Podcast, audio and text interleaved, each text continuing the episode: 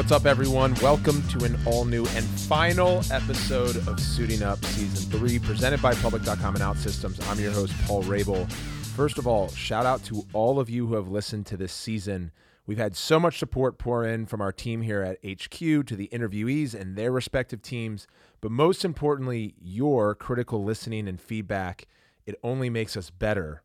More on the season and the recap in the outro, because I don't want to hog any more time from our final guest, one who was a top presidential candidate this past year, though more importantly, he would add, most certainly, is the public service work he's done so far in his young career.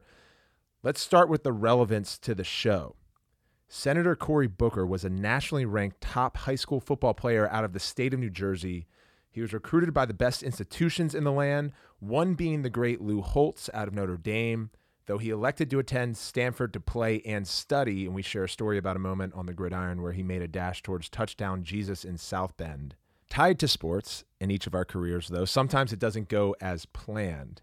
And while Cory had dreams of playing in the NFL, he mainly struggled in his career at Stanford and was eventually released from the team his senior year. It was a devastating moment he talks about with us on the show, yet he turned it into a life-changing positive. Cory has always, quote, saw the light with academia, meaning if you're a parent with a student-athlete right now who's getting recruited to play top ball in college, you also know the benefits of getting through the college admissions process, which is highly competitive, into a top institution, and that disproportionate value placed to a college degree, while most of us athletes, like Cory, are focused on playing for a championship and eventually making it into the pros. You parents see the light. What we also don't realize, though, is how difficult balancing Division I, II, and III ball, year-round practice times, games in the season, film study, morning runs and lifts, I can recall it like it was yesterday, met with those high demands of schoolwork, exams, and ideally, a cultivated social life, which is also really rare for a student athlete in college. The senator uniquely saw that opportunity early on, and he worked 20-hour days between his practice and game schedule to his schoolwork and then volunteering. So why is all this background relevant? Senator Cory Booker has been championing the college athlete's Bill of Rights in Congress, understanding personally how the NCAA's billion-a-year business has been ignoring the true sense of capitalism in a way that leaves many players without compensatory rights to their name, image, and likeness, without important care like health insurance, and in many cases even unable to exercise their freedom of choice to transfer schools without penalty, all things many of their undergrad peers get, and most certainly their coaches. We also talk on youth sports, the barriers to enter due to cost of equipment and registration fees. We give some recommendations on how to lower those barriers. And finally, his current role in government, emphasized by the importance of working together. He truly characterizes such efforts and has been often criticized by members of his party for keeping relationships with members of the other. He's known for his lunches and meetings with former Governor Chris Christie, to currently Senator Whitaker of Iowa, Senator Moran of Kansas, and Senator Tim Scott. I only hope I can get more time with leaders like Senator Booker and many of our other guests from this season. Each conversation is packed with so much wisdom and utility. So here is episode 15, the final one of this season, featuring former Stanford football player turned mayor of New Jersey, now it's Senator Cory Booker. Today's show is made possible by our presenting sponsors, first Public.com. They offer a whole new way to invest. Public makes the stock market social, so you and I can follow other investors, discover companies to believe in, and invest with any amount of our money. Check out Public.com today. Use /suiting up for $10 in stock from me. And OutSystems, a company that provides tools to help companies quickly build apps from web to mobile to solve for your business needs and ours at the PLL. We use OutSystems today. Check out OutSystems.com. Senator Booker, thank you so much for taking the time to join us today. Thank you. Are you kidding me? I'm grateful to be on with you. You are a legend of athletics in a way that is inspiring to me. So it's kind of cool. And my staff was so geeking out on your career. So just grateful to have a chance to connect with you. Well, I appreciate that. I feel very fortunate. I'm sitting here just as an athlete getting an opportunity to talk to a U.S. senator, presidential candidate, and student athlete himself. And I think that's where we'll start, as we're going to spend a lot of time today talking about the bill that you're champion in the College Athletes Bill of Rights. But before that, and congratulations to your alma mater, Stanford women's basketball, for taking the national title. First time in 29 years, I saw you tweet about it. Did you have a chance to watch it or celebrate? Both. And I was there during the days of Jennifer Azzie, and those were my last years. That's how long ago I was in school at Stanford. So I was there when the women's team would come on the court with us football players and school us. Yeah. And so it's just nice to see the come full circle back to another national title. And it was the Stanford women's sports performance coach, Allie Kirshner, who was the first to tweet out these egregious discrepancies between the men's and women's basketball programs that were in this 3-week bubble during the NCAA March Madness tournament. It started with that weight room photo, and then there was discrepancies around meals to gift bags and so on and so forth. Title IX stretches back to 1972. Prohibits sex-based discrimination in any school or other education program that receives federal money. But this seems to be an ongoing issue. The NCAA, they're reviewing it independently. What's your assessment around the way that the NCAA interacts with things like gender inequality to, obviously, we'll get to name, image, and likeness? You know, from my playing days, I had a lot of frustration. There was a lot of lip service given to issues of equity, of expanding opportunity, like this was a great deal. But clearly, what I've seen over the decades since I've played, that there's a very dark side to college athletics, a dark side to the NCAA, a focus far more on the money. We call it amateurism, but it's a $15 to $20 billion industry. Wow. And we have a lot of work to do to repair what I think has been significant exploitation. And then just the ideals of Congress acting with Title IX have not been fulfilled. And it's unfortunate that I've seen on a number of times that the NCAA has to be shamed. You know, when Shabazz Napier in another NCAA tournament came out and said, I can't afford food. Mm-hmm. And yet he just filled seats and made millions and millions of dollars for the NCAA itself, who runs the tournament. Suddenly that problem was solved really quick. And so why does it take athletes themselves exposing the sheer unfairness of this system in order to address it? I want your opinion. I remember sitting post the 2016 election and having an opportunity to listen to former President Obama talk about diversity and inclusion in the workplace, in politics, in business, in sports. Sport happened to be, and still is largely as an industry that's dominated in the workplace by white males. And there are three steps in crisis management that I learned from Professor Galloway. It talks about acknowledge that the problem exists, your role in it, and then overcorrect. However, doing the bare minimum, I found, if you're hiring women in a sports industry, or if you're hiring a Black, Indigenous person of color in the sports industry, if you're not doing that at scale, then your employees are going to feel isolated. So he said in this speech, not 8, not 9, 10 times out of 10, you will land on the right decision when your entire cabinet or your board is fully diverse. What should companies or leagues or industries be doing to ensure that inclusion in the workplace, hiring practices, just suggestions that you have? Well, so first of all, I want you to know we are a society still evolving towards what we intrinsically or objectively know is the truth. From Harvard Business School case studies, I saw some reports from McKinsey, one of the large consulting firms, have all shown that diverse teams are higher performing teams. Heck, American history, when we got hidden figures to sit at the same table as NASA astronauts, we literally defying gravity there. And all of us, before we point fingers, should look within. The United States Senate, I'm the fourth Black person ever popularly elected to that institution. Obama was 3, Carol Moseley Braun was 2, and then Burke was 1. When I got to that institution in 2013, Halloween, I was sort of stunned walking around, looking in big committees, the Judiciary Committee, and I could not find an African-American, for example, sitting anywhere in the room, staffers, what have you. And so I knew right away, and I had a great ally in a senator named Brian Schatz from Hawaii, that we had to change this, because if they're not in the room when it happens, as Hamilton says, when all of this policy, especially the Judiciary Committee, is being made that disproportionately impacts the lives of minority communities and minorities themselves, there's something wrong. So what did we do? Well, we went to Schumer, and he, to his credit, he was happy. He did it with alacrity, as they say. And we said to him, we need to create systems of accountability. So we know, you and I both know, having played competitive athletics, that there's some tough accountability. If you want to be a wide receiver at Stanford, the standard, you have to have a clear standard. First part, fast. You got to be fast. Yeah. The second thing, which we know in sports, you have to be able to measure it. And then the third part of accountability, which is the most important thing, there's got to be consequences for failure. So if that stopwatch, that measure didn't show what was right, I would not get on the field.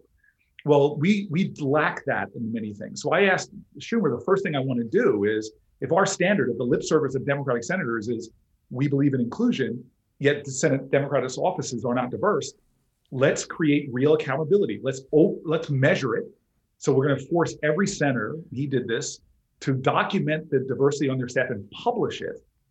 And then the accountability for people that need the votes of minority communities to win often is going to be real electoral accountability. So guess what's happened every time we've published that list? Every year, the number of women and minorities hired in the United States Senate, especially in offices that count, changed.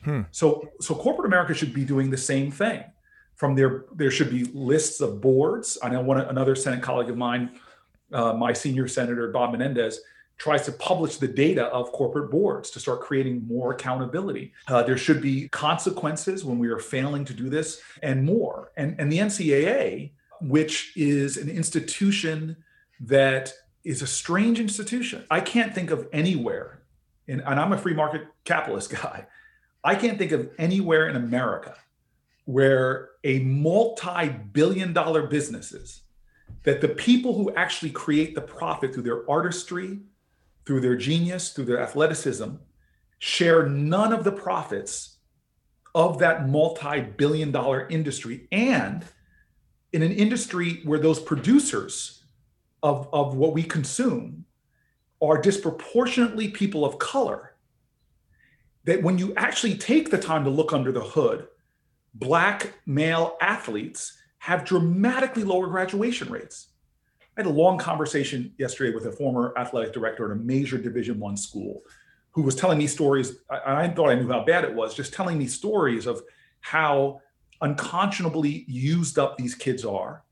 Very small fraction of them make it to the NFL. So these are some of their highest potential earning years. But more than that, they end up graduating without a degree, had been hustled through classes, maybe not only not a good degree, but not an appropriate education for the years they spent in those institutions. They have to go back in their own pockets if they want to come back and get college credits. They often are nursing injuries, like you and I might have, that plague you for, you have a shattered kneecap, a spinal injury, a head injury, that you have to go in your own pocket and pay for. So this is the most perverse lack of accountability, lack of free market principles. And to me, for the integrity of sport, somebody who actually does believe in the beauty, the honor, the justice in American sports, which from Arthur Ashe to Muhammad Ali have been places where Blacks have been able to compete once they Jackie Robinson knocked down the barriers in a system that's generally fair. Why are we allowing the NCAA to so pervert these principles and ideals and have such disparate outcomes for all athletes, but also disproportionately Black and brown? Okay, we're going to take a quick break in this conversation with Senator Booker to talk about one of our presenting partners.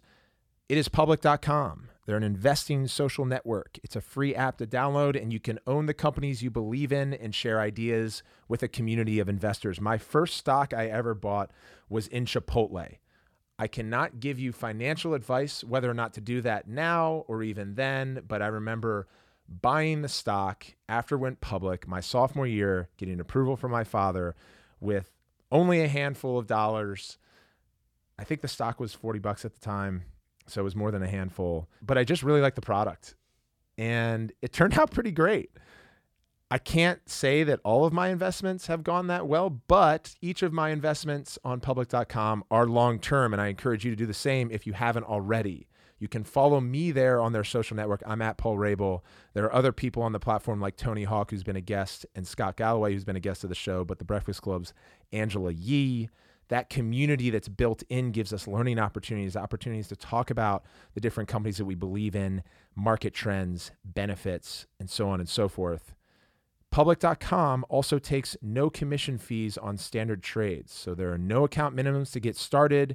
You can invest in literally thousands of publicly traded companies for as little as $1. That is unique and very, very cool. So sign up at public.com/suiting up today. I will personally get you started with $10 in free stock so you can try it and see it for yourself. All of this is valid for U.S. residents 18 and older and subject to account approval. You can check out public.com/disclosures for more. That's public.com/suiting up to access that deal. I want to use this moment to get into the College Athletes' Bill of Rights, and we'll unpack that. But first, a thought that you spawned is of your three steps to creating a more diverse and inclusive culture, which wins 10 out of 10 times. There was the accountability, but there's also in sport, I think about the nature of winning and the attraction that people have, owners at the NBA and the NFL, to winning, how they'll overspend, they'll take fines to get there. Because of the people that you had mentioned, Arthur Ashe to even Billie Jean King and the Williams sisters more recently, and Colin Kaepernick, LeBron and Steph, sports used to not be that way. During the Jim Crow era all the way through, I mean, it was highly segregated. However, it turned to a place where competition and winning prevailed and enabled over time, with the right oversight in committees and legislation, to create an ecosystem where the ball don't lie. Like, the best players will play most of the time. Well, first of all, and I hope you and I, this is not the last of our conversations, publicly or privately, we have legislation out about trying to correct for something that's really scary to me about sports right now, is that kids, the cost of actually getting on a field in America today to be in sport is really disadvantages kids from low-income environments. Mm-hmm. So you have this, and you and I both know, I'm a little older than you, but you will even appreciate this. We are so specializing earlier than we used to. Yes. Like, I was a three-letter athlete in high school. We're now seeing people specialize. The cost of, as public school funding is cut, the cost of just being able to play. I saw some data that literally you're talking hundreds to thousands of dollars in a year of parents have to be able to provide to have their children get the expertise that they need now to compete at the college level. And some of these kids are going to summer camps and hiring trainers and coaches. So we are seeing not the harvesting of the talent of our nation anymore. We're now seeing the people that are rising are the people that are having disproportionate advantages over others. And then specialized sports that I love, from lacrosse to water polo, they're very racially segregated as well, and that's problematic. Yep. There are a couple of things that I'll add to that. Number one is that over the last decade, sports specialization has eroded participation rates. Sports specialization, the privatization of such, has led to the former because of how enticing it has become to get a scholarship to play at the NCAA level, which take us back to the College Athlete Bill of Rights. In the revenue sports like basketball and football, the dream is to make it pro because of the $1 million in front of you. But for a lot of parents, a lot of households, just to get access to education is worth that push. But when the market became private at the youth level, you have club coaches and operators that are dangling the carrot that I have access to these coaches, and if you pay $5,000 for the season with me, then you'll get access to those coaches. What sports specialization has done is made fewer of us out there that played 4 or 5 sports all the way through, high school, certainly middle school, into just one. So you have less of an opportunity to meet new people, to get access to different coaches, to try different motor skills. But the worst part of this, I don't have studies to refer to, but this is my gut and from conversations on the ground with a lot of operators. As rec has diminished because of the privatization of youth sports, it used to be, okay, club teams were there. If you're good enough, then you're going to make that club team, but rec is still an option. It has become, for Gen Zs and Gen Alphas, uncool to play rec sports, and we have to figure out as an industry how to revitalize rec. Because a lot of it, as you know from being so savvy in media, is taking advantage of those forums, of different mediums to revitalize. And I think that collectively as leagues, what we can do to push down, because the margins in these that's what's so difficult about these, they're beasts, they're juggernauts. And so you think about the wealth, as this one athletic leader was telling me about, just like the reserves that the NCAA keeps of extraordinary wealth, more than probably you and I, if we were on a private board, would say, why are you holding on to this kind of money? And then go to me, imagine I was just elected the mayor of New Jersey's largest city in the middle of a global recession. And I will never forget going to a baseball field in Newark, which was just a dirt field, and having one of the parents chew me out. I'm a new mayor, and just saying, my children, when they travel to other towns that are some of them not more than a few miles away, and see the facilities and the things that these children get, and then they come home, what does that do to my kids' even just level of self-esteem? And so we didn't have the money in my budget. I literally had to lay off hundreds of my staff in City Hall just to try to make ends meet. And you took your own salary cut too. Yes. And so we ended up going out, and I used to tell people, I don't care, I'll name a swing set after you. We just started going on a philanthropic effort, and we were able to redo a lot of our athletic fields. But a lot of folks, there's so much money in sport, but it is not, when it gets down to the young people, as you're saying, it's just not, the opportunities aren't equal. And so I came to Washington for a lot of reasons, going from being a mayor. I'm one of the few people in American history to go straight from being a mayor to being a United States Senator. But I went with a certain mission, and one of it just is born from the fact that I would not be here before you right now if it wasn't for sport. And I got lucky growing up in the 80s to be before the specialization hit. And so I was the most overrated high school football player in the world, All-American. That's not true. I always joke that I got into Stanford because of 4.0 and 1,600, 4.0 yards per carry, 1,600 receiving yards. And I know I was made by sport. But from the time I landed at Stanford, which was an incredible university that really believed in kids getting an education and treated me as a whole individual. But I immediately started seeing that there is something seriously wrong. And it took me, 20 years or so to get to the Senate. And I knew that in the same way that Teddy Roosevelt saved college football, people were dying a lot. He called in the leaders. That was a precursor to the creation of NCAA, which is supposed to be about protecting athletes, mm-hmm. that we had to do serious reform if we were going to save a part of our culture, because I think sports is such a part of the American culture. But if we were to save the purity of it, the promise of it, and the potential, so more kids could have the kind of opportunities that I did to get a world-class education. I will say this, I don't think most of us who consume college athletics understand that we are bystanders to an unjust system. By consuming it without voicing to the injustice. Remember Martin Luther King's famous quote, it's not the vitriolic words and violent actions of the bad people, but the appalling silence and inaction of the good people. And my hope is that consciousness begins to raise to understand how wrong this system is in how it treats athletes. And it may not be the people you see. I played with a lot of guys that went into the NFL. They could end up getting a lot of the attention, a lot of focus. And by the way, I think it's wrong.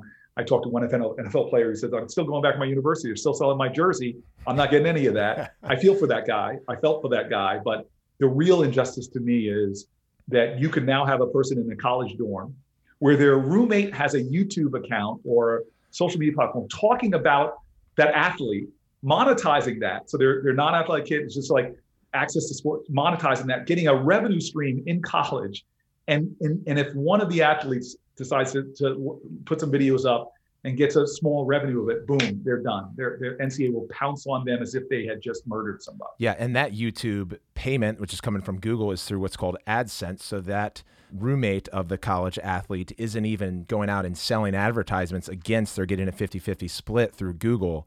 You're exactly right. I want to read you a quote, though, from one of your former teammates, Turner Bauer. Oh, no. And of all those, Turner Bauer has locker next to me. He could destroy my political career, man. Are you sure you want to? He said that he could always tell that you were different. And I'll paraphrase that, the way you moved around campus. Two words that jumped out, though, is that a wise soul and had a sense of empathy and compassion. My question to you, despite your humility, you were a USA Today All-American. You were the Gatorade Player of the Year in New Jersey. Through your career at Stanford, and you recruited by Notre Dame and Michigan and had some amazing recruiting trips. But through that journey, deciding to go to Stanford, did you fight with, and if so, how often, the idea of, I want to play in the NFL, or I want to access everything that's in front of me at Stanford University, knowing that there will be all-nighters? because of all of the effort I have to put into being a Division I headcount athlete. And I think that a lot of college athletes can identify with that. So I want to spend a little bit of time of your career at Stanford and how you did go from one of the top recruits to fighting for a spot, having some success on field, and then ultimately stepping away from the team your senior year. We spend so much time talking about the Division I All-Americans, but we don't spend enough time talking about the other 98%. I owe a lot to Denny Green, Brian Billick, who's my position coach, guys like Coach Tyrone Willingham, who went on to coach at Notre Dame. They taught me so much about leadership. We went in, and no disrespect to Jack Galloway and that operation, but when these guys came in from the 49ers, just like as a student of leadership and systems and all the things that goes, the small things that go to take to win, I owe them a lot. And then Denny Green came in and saw me riding the bench and said, look at your size. He goes, I'm going to play you, and gave me some of the best life experiences possible. But I had already made a decision at Stanford that I was going to have a different kind of experience, that football was not my main priority, and that I wanted to be an A student, that I was driven by social justice issues back then, and from student politics to doing work. So long story short, and I very rarely talked about this because it was at the time, it was one of the most painful things that ever happened to me. But you know, when God closes one door, he opens up a side of a building sometimes. And that's what happened to me. But by my senior year, I thought for sure I was coming back to get with my fifth year of eligibility. I still remember it was one of the most exciting games I've ever played in. We beat Cal in this game where they penalized the fans for charging the field and moved us up, and it was roughing the path, and we kicked the field goal and won. It was an amazing game, and I had a good game, and I'm ready to come back the next season. And Denny says to me, I'm not sure if I'm going to call you back. And I was stunned. Went home for the holiday and came back, and I'll never forget. And by this time there was, you know, some of the little bits and articles in the local, in the Bay Area newspapers, and the president of the university found out that, wait a minute, this guy's a poster child for the university, president of the class, running nonprofits, and I think went to bat for me. But unbeknownst to me, I come back, and Denny was right. I was helping to run a suicide crisis hotline, so I'd be up all night on an emergency call, come in and play horribly in practice because I didn't sleep. So Denny sits me down and says, "You can keep your scholarship." And I go, "Oh, great, coach, I'm ready." He goes, "No, you don't understand. We've got a situation where you have a scholarship, but you are not playing for my football team." And he must have seen me look like my world had just closed in. The first real failure I felt like I faced. It was as if he had plunged a knife in the definition of me was a football player for 8 years of my life. Mm. And I'll never forget his last words to me, which were tough to swallow as a guy whose view of the world is not in this way. But he goes, son, life's a business. One day you're going to understand that. And my career was over.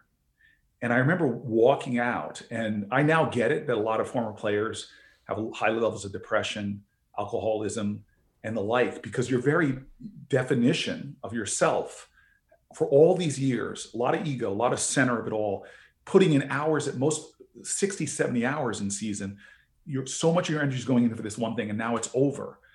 And I literally had reoccurring dreams for a long time. But little did I know, one of the most powerful professors in my life came up to me and said, "Cory, have you ever heard of this thing called the Rhodes Scholarship?" And I said, "I don't know what that is." And she said, "Read about it and come back to me." I could have never applied for it, never would have gone over to Oxford and had this experience. So in some ways, Denny had given me a gift that changed my course of my life.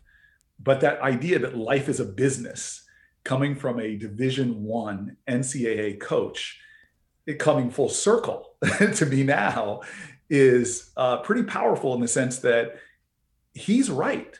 Denny's whole career, his coaching career, his family's career, the money that is all dependent upon wins and losses. Coach Shaw at Stanford now, who is, I don't want to call him a unicorn because I don't know other coaches. I know this guy with the most incredible integrity, who really cares about the full development of, he'll call me up, ask me helping players to get, this person's really in politics. He's an amazing human being. But the NCAA is a business, mm-hmm. and he's right, because his feeding his family and his was dependent on our wins and losses. So I tell you that story, number one, that my journey, I made decisions in my life to go to Stanford because I knew that I used to say this as I don't know why I got this wise, and I think it's really my parents. As a kid, I said, football is my ticket. It is not my destination. Mm. I was very realistic on my chances of making the NFL. And even after Denny didn't invite me back in those days, I got letters to go to the combines. And a guy who I started one game over him, like this amazing athlete, made it that way, ended up being an NFL late round draft pick. And I thought to myself, maybe I can prove Denny Green wrong, because my ego was all, I'm going to prove this guy wrong. I looked at the NFL stats for tight ends and positions I got. I got a better 40 time, I got a squat, better bench. I was blessed in the sense that it wasn't my priority. And I had built out this life for myself. I was present in my class. I was getting involved in running organizations on campus that I never would have gotten. And I knew what my life mission was, which it wasn't to do the NFL. So Stanford gave me gifts I could never return, yep. But it also opened my eyes to the sheer hypocrisy of college athletics and what's on the line. And I'll give you one example of this: concussion protocols. I've been on a field where a player is hurt, should not go back in the game. But I've been one of these people, mm-hmm. looking at the scoreboard, knowing the urgency of that player. Now, what are we going to do? You and I were athletes on the field, and we were athletes ourselves sometimes. You don't want to pull yourself out. That coach who might be on the bubble of getting hired again, depending on the outcome of the game, where is their incentive? The NCAA has no enforceable protocols on concussions, on sexual harassment. I can go through all the things, no enforceable protocols. Wow. And they're leaving it to the mechanics of human nature, which are to send that kid just took a headshot and he's telling you can go back in, and it's a judgment call. What is going to prevail, the safety of that athlete or the big game that's on the line? Yep. And that's what I mean about this is a business that has no accountability, and decisions are being made that are hurting people, exploiting people. Taking a second break from the show to highlight our second presenting partner, OutSystems. They make applications that make the difference and solve for the needs of your company. OutSystems empowers internal teams to develop and deploy innovative cloud apps for capturing new markets, delivering new services, and winning new customers for you. What does that mean? Well, they basically private label our ability to get an application on the iOS or Android store so that we can access new customers. Building apps are difficult. It's complicated. You need a great UI UX, which is your user interface and your user experience. And they take care of all of that for you. They did it for the PLL last year during our championship series, which was around the medical safety of playing our games during COVID. And we're working with them this year and in years to come. They also work with the likes of Mercedes-Benz, Warner Brothers, Honda, Exxon, and many more reputable companies. So if you're a small one or a large one or somewhere in between, they will work with you with the right pricing. Check out OutSystems.com, a great partner of the PLLs and one that you should consider. And this show was brought to you by science. Science suggests that universal sleep temperature can give you deep and high quality sleep, but how do we get that sleep temperature when we're turning up the AC unit or turning up the heat, and that's hitting our airway cycle and it's not hitting our body, and we're in and out of the covers? I'll pause there. 8 Sleep Pod Pro has you covered. It's the most advanced solution on the market for thermoregulation. It lays over your mattress top. I use it and have been using it for months, and it comes with a wearable tracker so you can understand through analysis the biometric tracking of your sleep. And then you can perform against it so you sleep better. So it comes in both the form of a mattress if you want, or a cover that you can put on your existing mattress, and you can get that pod and start sleeping as cool as 55 degrees in temperature or as warm as 110. I'm on the cooler side. The result? 8 Sleep users fall asleep up to 32% faster. They reduce sleep interruptions by 40% and get overall more restful sleep. I pay attention to my heart rate and how low and consistently low I can get. That's typically around 55 beats per minute. And if I have a good maintenance of that with limited disruptions, typically in the 10 to 15 range, deep sleep analysis, 20% of total, I'm recovering at 100%. And it's actually more about that than time in bed, though I shoot for 7.5 to 8 hours of sleep. Most of this week has been 7. Now, if you go to 8sleep.com/suiting up, you can go on their website to find the Pod Pro. That's the mattress liner, hooks up to the unit that keeps it cool and tracks your sleep. You'll save $150 at checkout if you use promo code SUITINGUP. That's $150 less the price of the Pod Pro by using promo code SUITINGUP. Check it out and let me know. Two things. The first is that your former coach at Stanford saying sport is a business. That's one of the things that I've had to grow out of now being on the business side of running the league. But I'll say that sports train us, and this is a challenge for pro athletes, because we don't talk about what happens to athletes once they become pro, but they go into that system and sometimes get caught in a downward spiral. We're judged by binary outcomes. So it does make sense for a lot of athletes. You either win or you lose. And if you lose, how are you going to respond? But what I found in life is it's not binary. It's about actually compromise. And I think what you have done and what you're doing now with the College Athlete's Bill of Rights, but what you're doing across an incredibly divisive political environment is finding in the public sector healthy discourse to be effective. So the College Athlete's Bill of Rights, as you're mentioning, it's not just about name, image, and likeness. It's about healthcare. And then to the point that your coach gave you a scholarship despite not being on the team, yes. Most people don't know that our scholarships are year over year. Yeah. So I could have gone to Johns Hopkins and played my freshman year, and then sophomore year, Coach Petromalo been like, you're no longer on scholarship. I'm shit out of luck. So there's a lot of other things beyond NIL. How are you finding your way, or what's a tip that you do to navigate policy that you're leading on? Our politics is unfortunately very binary. It's becoming a winner-take-all environment, which is bad, really, really bad. Yeah. When we are teaching each other in this society now to hate each other, not for a tribalism and not even for substance. I hate when I'm in a crowd and somebody asks me, they're just meeting me, oh, you're Cory Booker. What party are you? And it's as if that's a litmus test. Yeah. To whether they should shut off on whatever comes out of my mouth. And so what I learned through sports, and I agree with you that the win or loss is very binary, but what sports gifted me was seeing what team play is all about. That Turner Bauer, I think he's still a Republican. He is grew up in a very different environment. We both were sort of rather well-off kids from the suburbs, but I'm a black guy, he's a white guy. All the differences in the world would have thought we wouldn't be brothers that would die for each other. That's an exaggeration, would sacrifice for each other. But being on a team, you have different people, different faith, different politics. It shears all of that away as you bleed and sweat and work together for a common goal.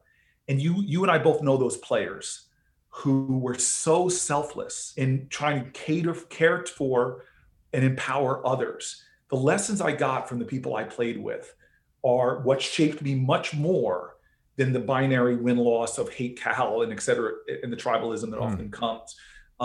And so for me in politics, I'm Team America, and I have been given gifts from my Republican colleagues. One of my favorite moments was just walking into Senator Jim Inhofe's office to go to Bible study with him, because I figure maybe we pray to the same God here. I'm going to try to get to know this guy. And I walked in, and my implicit biases, we all have implicit biases. My implicit bias was that I was shocked or surprised to see him on his mantle, a picture of him and a little black girl. And I was like, that doesn't make sense to me. And I asked him about it. It was his adopted daughter from a very difficult circumstance. And it later set up a situation where I was able to go to him on an issue to help foster and homeless kids that everybody told me I could never get this amendment on a bill. And he ended up partnering with me because we knew each other. You know, Brene Brown, this writer I love, she says, it's hard to hate up close, so pull people in. And so I believe so powerfully in what you said, it moved me. Life is about cooperation. It is about finding common ground. It is about not Newtonian physics, which is sort of this force and reaction. It is quantum physics, where quantum entanglement. We are all connected to each other in ways that we do not understand. And America is on in the balance right now. And I hate to get a little bigger in global politics to you, but our system of government, which you and I both as Americans would probably be willing to die for, this idea of freedom and liberty, is under assault right now. All authoritarian governments from China to even Hungary and Turkey now are shifting away from democratic principles and ideals. This is a test. Can multicultural democracy work that stands on principles of liberty, freedom, equality under the law, and the like. These values are now under a test. We had a lot of decades where we demonstrated to the planet Earth, from beating the Nazis to going to the moon to mapping the human genome, and all of those things took unimaginable cooperation.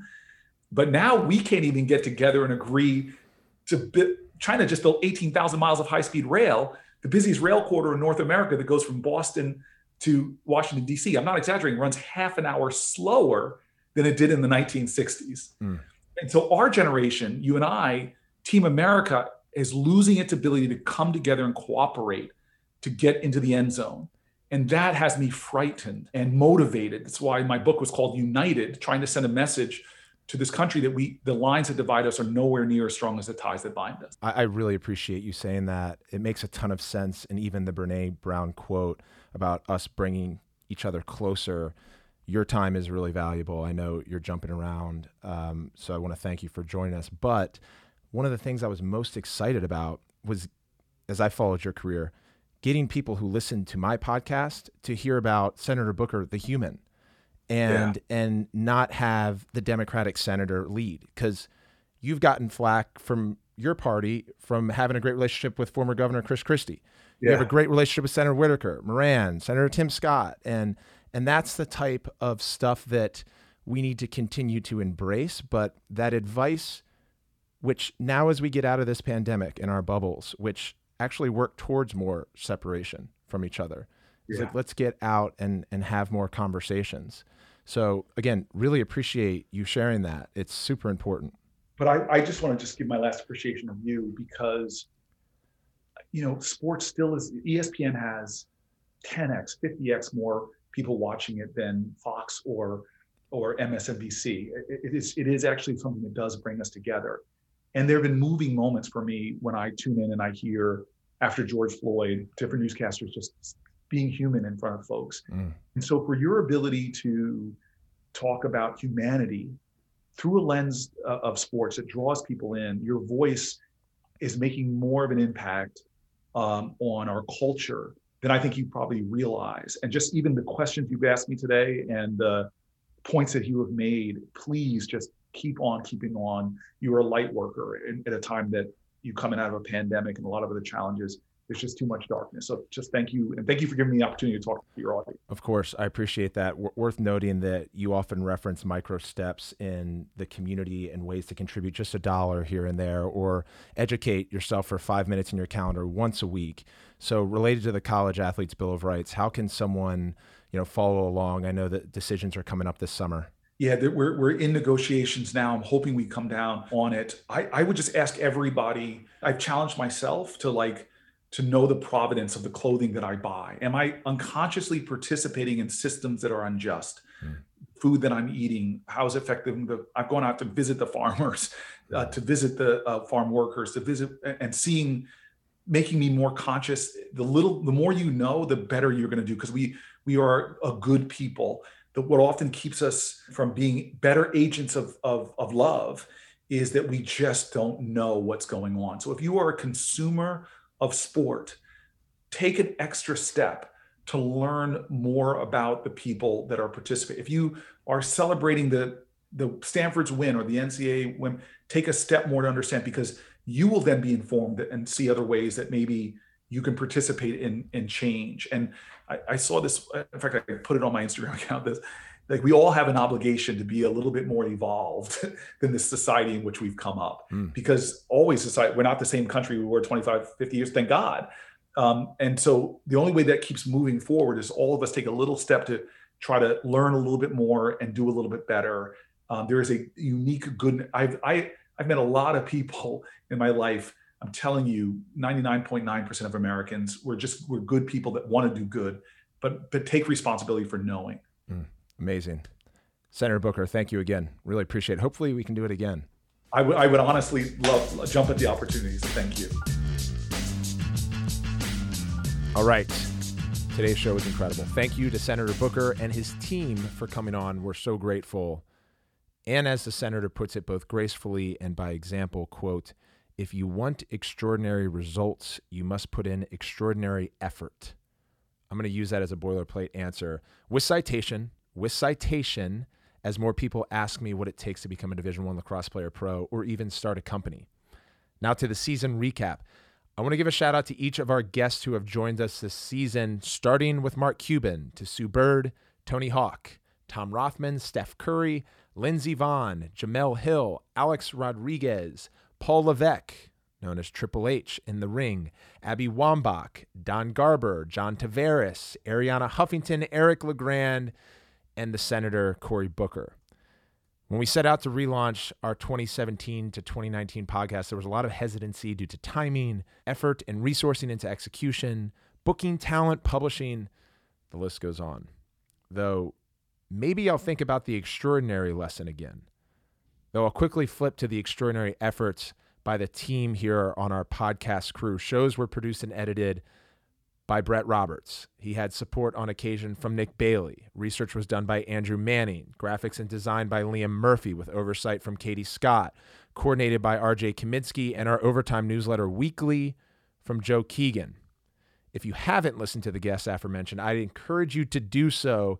And be sure if you do, if you're interested, to tweet at me with thoughts or recommendations on the show or for future guests. I will respond to them. After all, there will be a season 4, better than ever. I'm not sure, but great. It'll be great. And more news on that will follow after this season, which starts in 20 days. This season is the Premier Lacrosse League season. So I'm off to practice fields to suit up in the more familiar equipment of my life, the helmet, gloves, elbow pads, head and handle. The PLL's season begins on June 4th. We announced that schedule a couple of months ago. The TV windows with NBC, NBC Sports, and Peacock are all out on our web and social. You can follow us at Premier Lacrosse for Twitter and at PLL on Instagram.